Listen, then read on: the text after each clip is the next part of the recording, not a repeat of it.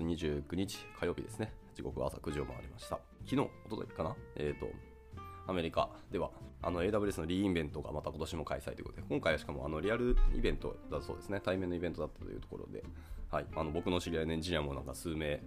アメリカに行ってそこで再会したみたいな話をしててすごく羨ましくなりました。僕も数年前に行きましたけどね。はい。まあでもこうやってリアルタリアルオンラインじゃなく対面のイベントが開催できたっていうのもすごくいいなって思いましたね。また今回もすごいいろんなリリースがあったというところでこれも後ほどちょっと追っていきたいなと思います。はい。余談でした。おはようございます。夢見のキースこと桑原です。では本日も朝活を始めていきたいなと思います。えー、本日はですね、えーと、ちょっと全然技術的な記事じゃないんですけど、まあ、僕のあのトゥードリストに入っていた、えー、キャパビリティモデル、ちょっとビジネス的なお話になってしまって、あのこちらもちょっと技術の記事じゃないんですけど、こちらを読んでいこうと思います。えー、本記事は2022年、今年の8月13日に書かれた記事になりますね。では、えー、いきましょう、えー。キャパビリティ、ケイパビリティかな？どっちなんだろう？まあ、ケーパビリティの方が正しそうな気がするので、えっ、ー、と、ケーパビリティモデルでいきましょう。はい。では、いきます。えー、What is a capability model ですけども、えー、能力モデルまたはビジネス能力モデルというのは、えー、ビジネス能力の統合された包括的なセットになります。えー、ケーパビリティモデルっていうのはビジネスが何を行い、え、何ができるかっていうのを論理的かつ粒度の細かいグループ分けで分解したものになりますと。ああ、はいはい。でビジネス能力モデルっていうのは重要なビジネスアーキテクチャの成果物の一つでありビジネスと IT の架け橋となり企業変革の基盤となるものになります。でただしソフトスキルやコンピテンシーに関わるコンピテンシーモデルとかプロプロセスの成熟度っていうのを測定する能力成熟度モデル CMM などを、え、探しているのであれば、それらはビジネスアーキテクチャの領域にある能力モデルとは区別され異なるものになりますよということですね。意外とそういう風な区切りがあるんですね。なんか結構関係するものだと思ってましたけど。で、えーと、ビジネスアーキテクトと,、えーとエンタープライズアーキテクトっていうのは全体的なビジネスアーキテクチャとエンタープライズアーキテクチャの委任事項の一部としてビジネス能力モデルっていうのを構築しています。で能力モデルというのはビジネスアーキテクチャの成果物の不可欠な部分であり、えー、ビズボック、え、ビジネスアーキテクチャの知識集みたいなあの本ですかね、があるらしいです。えー、ビズボックの重要な構成要素でもあります。で、ケーパビリティモデルっていうのは、えー、TOGAF っていうフレームワークがあるらしいですね。えー、ザ・オープングループアーキテクチャフレームワークの頭文字を取って TOGAF だそうです。はい、の、えー、重要な構成要素になりますと。ではでは、えっと、今のが、えっと、冒頭の文で続いていきましょう。えー、じゃあそこで疑問が湧いてきます、えー、ビジネスケーパビリティでそもそも何でしょうかというところからですね、えー、ビジネスケーパビリティとは、え、ビジネスが行うことあるいは行うことができることの、え、基本的な、まあ、構成要素ある種のレゴブロックみたいなもんですよということですね。でその核となるのは、え、基本的な機能とフローを抽象化し、え、名詞の形で表現したものです、えまあ、ビジネスアーキテクトの中には動詞を使う方もいらっしゃいますが私たちは、えーと、文法警察官でないので、まあ、どちらでもいいよって感じですね。なんかこれちょっとすごいニュアンスのお話になってくる気がしていて、ちゃんと言語化しないと、これがケーパビリティ、これはケーパビリティじゃないみたいなところがしっかりした方がいいなっていうところありますね。これはちょっと、この辺を認識した上で、えー、その次に行かないといけない気がしてます。えー、と改めてみますね。ケーパビリティか否かですけど、えー、プロセスはケーパビリティではないと。これはまあ方法だったり流れを記述するもので、えー、バリューストリームっていうのもケーパビリティなさそうですね。え、これはプロセスではなく、ステークホルダーやアクティビティが関与するエンドツーエンドのフローになりますと。で、システムまたは技術ですね。っていうのは、えー、ケーパビリティを組織化するために使うけど、ケーパビリティではないと。で、最後、組織図もケーパビリティモデルではないよというところです。はい。じゃあ、それを踏まえた上で続いていきましょう。えー、続いて、えー、ケーパビリティモデルを分解する、えー、ケーパビリティモデルの例だそうですね。ではいきますが、能力モデルって翻訳されたり、ケーパビリティモデルそのままだったりするから、あのごちゃごちゃしますね。えー、ケーパビリティモデル、または、まあ、ビジネス能力マップとか、まあ、いわゆる能力モデル的なものですね。っていうのは、えっと、 MECE モデル、まあ、 MECE は MECE です。あのいつも通りのやつですね。に準拠した、えー、構造的に健全で内部的に論理的な、はい、能力群でありますと。もうなんかすでに日本語は難しいな。構造的に健全かつ、えー、内部的にも、えー、論理的な能力群でありますと。はあまあ、ちゃんとあの説明がされてるし、あの過不足なくっていうところですね、要は。で、いくつかこれレベル分けがされてますね。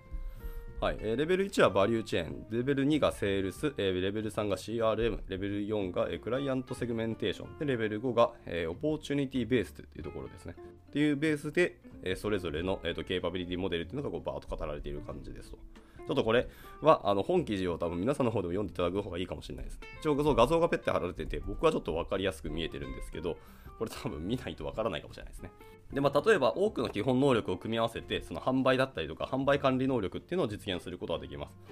で、えっと、図に示すように、その販売っていうのはその7つのレベル2の能力の集合体になりますと。レベル2がそのセールスってところですね。まあ、その中にその販売っていう能力があるので、まあ、そこに含まれますよっていうことだそうですね。で、それはですね、いくつかの能力、さらに分解化ができて、まあ、販売管理とか販売計画及び予測だったり、テリトリー管理、まあ、リードとオポーチュニティ管理だったり、まあ、顧客関係管理、関係の管理ですね。はい。見積もり契約交渉だったり、まあ、受注管理だったり、価格設定だったり、まあ、この辺がそのケーパビリティモデルのそのレベル2セールスっていうところの話でした。などなど、まあ、こんな風な感じの切り分けができるそうです。では、えー、続いて続いて、これすごいケーパビリティモデル、ちょっと難しいな。ちゃんとなんか別の本とか、ちゃんと使い方みたいな記事が欲しくなってきましたね。はい、ではなぜ、えー、ケーパビリティモデルのフレームワークっていうのはそのエンタープライズツールキットの、えー、スイスアーミーナイフなんでしょうか なかなか例えがまた面白いですねスイスアーミーナイフですかはいまあ、よく使われる軍事的なナイフですねはい、でとケーパビリティベースの見方というのは、いわゆる論理的、直感的っていうのが一つで、えー、二つ目に安定したっていうものですね。まあ、そして、えー、非冗長だけど広範囲。であとは、えー、機能モデルよりも、えー、より方法っていうところですね。を提供するものが、えー、ケーパビリティベースの見方だと言ってます。で、また、えー、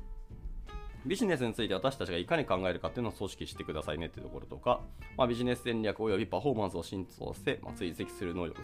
だったりとか、えー、分担横断的なコミュニケーション、まあ、ビジネスと IT みたいなところですね。だったりとか、まあ、要件を収集して、あの進化のロードマップの開発しましょうとか、などなどところをあの提供してくれるそうですね。まあ、例えばその CRM ですね、カスタマーリレーションシップマネジメントっていう、えー、CRM 能力モデルっていうのを構成するものを定義したい場合は、まあ、先ほどの図を見つつ、CRM っていうのは以下の能力で構成されるっていうのを理解することができます。まあ、例えば CRM っていうのは、えーと、顧客セグメンテーションだったり、顧客の連絡先管理だったり、えー、インタラクション管理、えー、履歴管理、顧客分析、活動計画及び会議管理などなどっていうのが、えーと CRM の能力だっていうところですね。したがってもし企業が自社の CRM 能力っていうのを評価し、CRM 能力をリプレイするか、再プラットフォーム化するというのを決定したいのであれば、CRM 能力の詳細な構成が役に立つでしょうと。特に、えー、現状を評価する、将来の能力を想定するギャップ分析を行う、変換ロードマップを定義する、競合する CRM プラットフォームのベンダー分析を行うなどなどっていうところが、まあ、重要になってくるよということですね。えー、まあ、続いていきましょう。で、だ、えー、ケーパビリティモデルをじゃあどのようにこう作るかっていうところが次のセクションですね。私たちはケーパビリティモデルを構築するためには2つの有効なアプローチがあるというふうに考えています。はい。まずが、1つ目です。2つのうちの1つ目は、え、ゼロからケーパビリティモデルを、作成しましょうと。専門家からなる、部門横断的なチームというのを集めて、ケーパビリティモデルというのを定義しますと。一般にそのケーパビリティモデルの作成チームというのは、ビジネスアーキテクト、エンタープライズアーキテクト、プロセスオーナー、プロダクトオーナ、ー、人事財務会計、マーケティング、販売、え、オペレーションなどなどの分野の、え、機能スペシャリストからも構成されますと。どちらかというとビジネスサイドの人たちとか、バックオフィスの人たちが結構多く集められるような印象ですね。これを見る限り。はい、っていうのを集めて、えゼロからちょっと横断的なチームをまず作ると。で一連の進行型ワークショップ及び、え会議室での数えきれないほどの時間、え大量のカフェイン、まあ、これはコーヒーのことね、えー、無数の議論を通じて、えー、チームっていうのはそのケーパビリティモデルをま作成しますとで。このプロセスには数ヶ月、大企業では1年半から2年程度かかると言われています。すげえな。これももはや経営計画に近い話じゃないですかね。で、そのケーパビリティモデルをゼロから作成することのやはり利点というのは、えーとまあ、オーダーメイドですね。自家製であり、えー、プロセスがカタルシスをもたらすことということですね。まあ、これは結構大きいですね。プロセスがカタルシスを持つっていうのはなかなか大きいと思います。何度も合意形成を行うことで、ビジネス能力が企業全体の実際の使用例で使用される可能性があるということですね。はい。で、まあ、ご推察の通り、私たちはこのアプローチのファンではありませんし、まあ、時間とかエネルギー、労力、摩擦が、まあ、結果に見なってないということを目の当たりにしていますと。まあ、結果遅いという形ですね。まあ、もちろんそのしっかり考えて、みんなに浸透するようなモデルが作られればそれはいいですけど、あの企業によって1年半から2年ぐらいかかるって言われたら、2年もかかったら人も変わるし、下手したらあの体制とかあの社内制度変わったりする可能性もあったりするので、これはさすがにちょっと遅いなっていうので、まあ、受け入れられないなって感じですね。まあ、やるとしたら本当にまだまだ少数の会社とか小さいところでちゃんとドラスティックに問題組織を見直したいときに使うのがなんか良さそうな気がしました。で、えー、もう1個の方ですね。もう1個の方法は、えー、ストローモデル、またはサンプル参照ケーパビリティモデルというものに基づくアプローチだそうですね。ストローモデル。またなんか新しい名前出てきましたね。まあ、の読んでいきますか。えー、ビジネス能力モデル、えー、の、え、サンプル、テンプルサンプレん？サンプルテンプレートっていうのは、まあ、時間、エネルギーおよびコストを削減することによって、その能力マッピング作業っていうのを加速するのに役立ちます。えー、CIOpages.com っていうページがあって、まあ、そこでは、えー、機能分野やさまざまな業界向けの、えー、本格的なビジネス能力フレームワークっていうのを販売しているため、まあ、なんか偏見があるかもしれませんが、私たちはそのビジネス能力モデルとか、え、テンプレートのアプローチのファンであり、保持、改良、強化しすぐに実行できるようにしてますと。はい、でサンプルのストローモデル中心のアプローチでは、えー、労力っていうのを最小限に抑え、完成までの時間を短縮して摩擦を減らし、チームは80%のさまつなことだったり、あまり重要ではない、えー、周辺能力にとらわれることなく、企業にとって重要であろう20%のことに、えー、集中することができるようになります。その代わりに、えーと、ビジネスケーパビリティマッピングのパラダイムに詳しい専門家、まあ、おそらく、まあ、ビジネスアーキテクチャだったりとか、え、エンタープライズアーキテクチャだったりとか、ビジネスの IT リーダー数名からなるグループなどなどとかですね、が、まあ、数名集まり、え、ビジネスケーパビリティマップのドラフトを作成する必要もあります。目の前にあるものを見ることで、他のチームメンバーも効果的に参加し、企業が必要とするものの、えー、ケーパビリティモデルを進化させることに貢献することができますと。で、そのケーパビリティモデルの検証セッションというのは、より生産的で楽しいものになるでしょうと。まあ、企業の文脈で楽しいという言葉は適切かはちょっと難しいですけどってことですね。で、えっと、モデルの流度を吟味したくなりますけども、えっと、ギャザーだったり、えーフォレスターですね、のサンプル能力モデルっていうのもあの公開されてますので、興味ある人は見てみてくださいというところでした。はいまあ、本記事の中からリンク貼られてますので、まあ、ちょっとあ興味ある人は後ほど追ってみてくださいというところです。まあ、これは明らかに後者のやり方の方が絶対いいなと思いますね。で、ストローモデルについて結局語られてなかったので、ストローモデルって何だろうっていうのはちょっとありますけど、まあ、ちょっとずつ吸っていくみたいなところだと思いますね。小さく小さくやるんだろうな、みたいな感じはしましたね。はい。では、えー、続いて、えー、ケーパビリティモデルを構築するためには結局何から始めりゃいいのっていうところです。えー、もちろん、えーと、ベンダーから購入したものであれ、少人数の専門家グループが作成したその内部ドラフトモデルであれ、まあ、サンプルまたはその参照用のケーパビリティモデルから始めることに興味がなく、まあ、代わりにゼロから構築することを主張する場合、えー、ここにいくつかの開始ポインターがありますよと。まあ、その他の会社が作ったものとか、その専門家ブルーが作ったものとかですかね、っていうのをあの購入することもできると。一応、ケーパビリティモデルって販売されてるんですね。モデルそのもの。なかなかそれはそれで面白いですね。一応なんか、あのこの記事内にもそのサンプルのあのモデルを、えー、プロダクトとして販売しているものもありますね。はいえー、エンタープライズビジネスキャパビリティモデルズとかがあって、だいたい2499ドルから、ものによっては5999ドルで売られています。他には、えーと、エマージングデジタルテクノロジーズアセスメントみたいなモデルですね。で、こちらも25ドルから75ドル。で、最後、えっと、ファイナンスアカウンティングビジネスケイパビリティモデルっていうのがあって、こちらは699ドルからまあ1999ドルですね。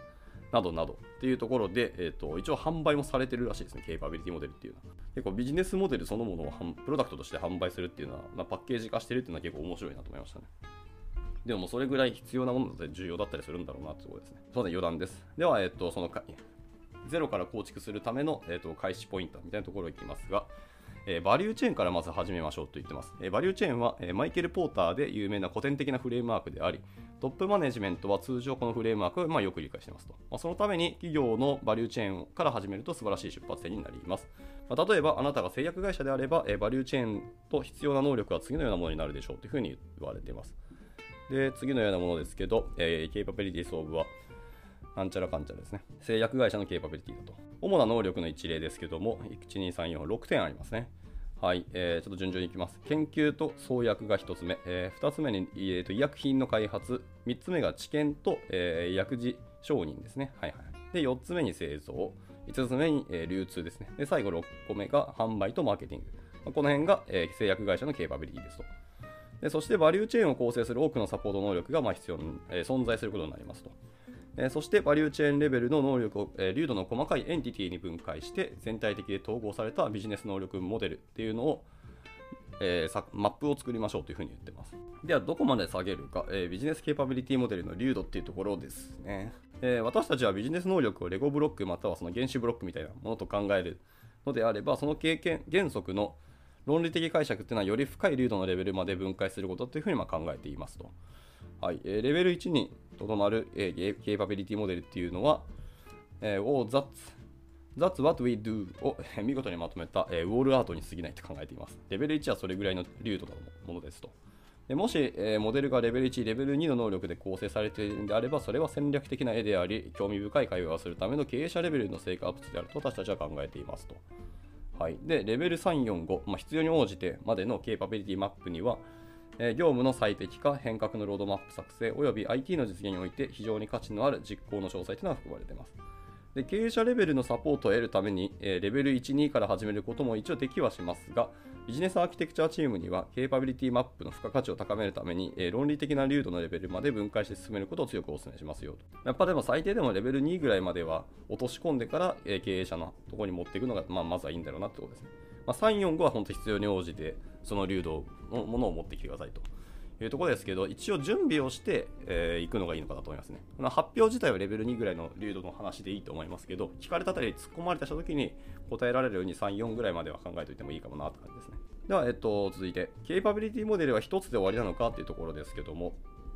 えー、ビジネス能力っていうのは、より安定的かつ長期的である一方、進化とか変容、または新たに出現するものでもあります。したがって、ケーパビリティモデルっていうのは決して終わってない。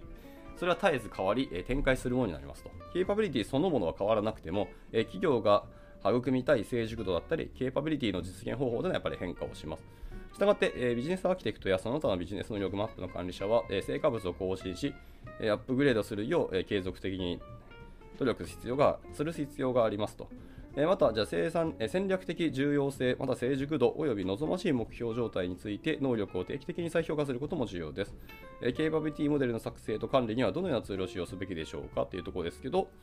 えケーパビリティモデルは動的で生きた存在であるため、ケーパビリティを作成、管理するための性的なツールっていうのは適切ではないと。したがって汎用のオフィス生産性ソフトウェアではまあうまくいきません。えー、利用可能な多くのケーパビリティモデリングソフトウェアツールっていうのがまああるんですけど、それのいずれかを使用することがまあ望ましいでしょう。まあ、オフィスで管理するのは厳しい。まあ、Excel は無理だよって言ってますね。で、えっと、 Tableau や、えー、 Domo などの、えデータ可視化ツールを使用するのも効果的です。また、高度なデータ操作には、まあ、Excel、エグゼクティブ向けのプレゼンテーションには PowerPoint を使用するのも良いでしょう。しかし、日々の能力管理は専用のソフトウェアで行う必要がありますと。はいはい。まあ、プレゼンにはそういうオフィスは使ってもいいけどってことですね。はい。ちょっと時間オーバーしたんですけど、あともうちょっとなので、走り続けちゃい、走り切っちゃいたいと思いますね。ビジネスケーパビリティモデルを作成した後、ケーパビリティマップを作成した後の次のステップは何でしょうかというところですね。えー、首尾一貫した包括的な、えー、ビジネス能力モデルが出来上がったら、次のステップというのは以下の通りです。えー、必要なケーパビリティの属性をまずまとめましょうと。えケーパビリティの定義、ケーパビリティの目標及び目的、え現状のケーパビリティ評価というところですね。続いて、え望ましい目標状態に到達するための、えケーパビリティの必要性というところですけど、えまずやっぱりメトリクスを取っていきましょうとか、はい、あとはビューとモデルの作成だったりとか、えシステムフットプリントに対するケーパビリティだったりとか、えケーパビリティからサービスフットプリント、まあ、SOA サービス、または、えマイクロサービスなどのところですね。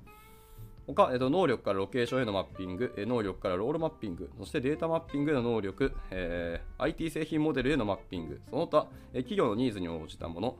えー、バックログとか将来のニーズを能力に合致させるなどだとか、えー、あと機能レベル、ビジネスユニットレベル、企業レベルの変革ロードマップを作成するために能力を利用しましょうとか、えー、ベンダーの機能及び、え、フィーチャーマッピングのためにケーパビリティモデルを活用する、え、ラスト、え、SOA サービスとかマイクロサービスの、え、モジュール性だったり、粒度にケーパビリティをドライバーとして、まあ、影響させるというところです。最後、この辺が、えー、リストとして述べられて、この記事は終了となりました。はい。すげえ雲をつかんだような記事ですみません。読んで、僕も読んでて、ふーんっていうか、理解できなかったっていうのが、まあ、正直な感想で、これ大変に申し訳なかったですね。今朝の朝方、かなりグダグダしてしまいましたが、まあ、途中にありました、その、えーと、ケーパビリティモデルのあのサンプルとしてレベル1からレベル5っていうのがあったんですけど、まあ、ここが、えーと、結構肝になるんだろうなっていうのはつくづく思いました。えーと、バリューチェーンとセールスですね。ここまでで、あの、すでに経営者のレベルまで話ができると。あと、そう、CRM とか、えー、クライアントセグメンテーションとか、えー、オポチュニティベースというレベル5のところは、かなりあの細かいお話なので、ここまでの話を、まあ、経営層にするかって、そんなにないと思いますね。まあ、あと CRM も、CRM がそもそも求められるケースがどれぐらいあるのかっていうのはあったりするし、あのビジネスのモデルによっては全然話は変わるので、あれですけど、まあでもビジネスって時点で絶対顧客がいる話話ではあるので、大小あれど影響はあるんだろうなって思いますけど、っていうところですかね。まあ、なので、このモデル、えー、とその記事の中にあるこの5つのレベルの画像は見といていいと思いました。これはインストールしてもいいなと思いました。またこれをベースに、えそれぞれの自分たちのビジネスモデルっていうところにどういう、えー、とケーパビリティがあってでそれに対してどういう体制を組んでいったりとかっていうのを、えー、考える一つの指標に使うのは全然いいなっていうふうに思いましたので、まあ、これはこれであのビジネスマンとしてあの一つの頭の片隅に入れておいても損はないなっていうふうに思いましたね。ただこれをちゃんと本気で考えてあの会社レベルでやるってなるとものすごくエネルギーと時間コストがかかるっていうのもすごく痛感しましたし作って終わりではなくそれを運用して初めてあのこれをこのモデルっていうのは機能するっていうところですのではいまあ、この辺はやっぱりそうですよね。作って満足しちゃだめだよなってところだし、目的とあの手段が入れ替わっちゃだめだなっていう、ここは結構注意点だったりもしました。はい。では、えっと、ちょっと長くなりましたけど、今朝の朝活はこちらで以上にしたいと思います。まあ、この記事、また皆さんの方でも読んでみてみてください。内容自体はそのビジネス的なお話だったので、まあ、あまり興味ない方もいらっしゃると思いますけど、参考になるかなと思います。では、えっと、明日以降ですね、やっぱり、あの冒頭で述べました通り、まあ、AWS のリインベントがあったので、まあ、それの更新記事、まあ、多分クラメドさんがいろいろ書いてるだろうというのを信じて、その辺をちょっと追っていこうかなと思います。いくつか読んでみたいやつもあったり、あのすでに僕もいくつかリリース見て、これいいじゃんみたいなのが見つかったので、その辺を明日は、さすがにやっぱりリイベントイベント中なので、ちょっと追っていこうかなと思っておりますので、まあ、興味あれば参加してみてください。では、えっと、今日ですね、火曜日、まあ、あと11月もあと2日ですね、はい、頑張っていけたらなと思います。それでは終了したいと思います。お疲れ様でした。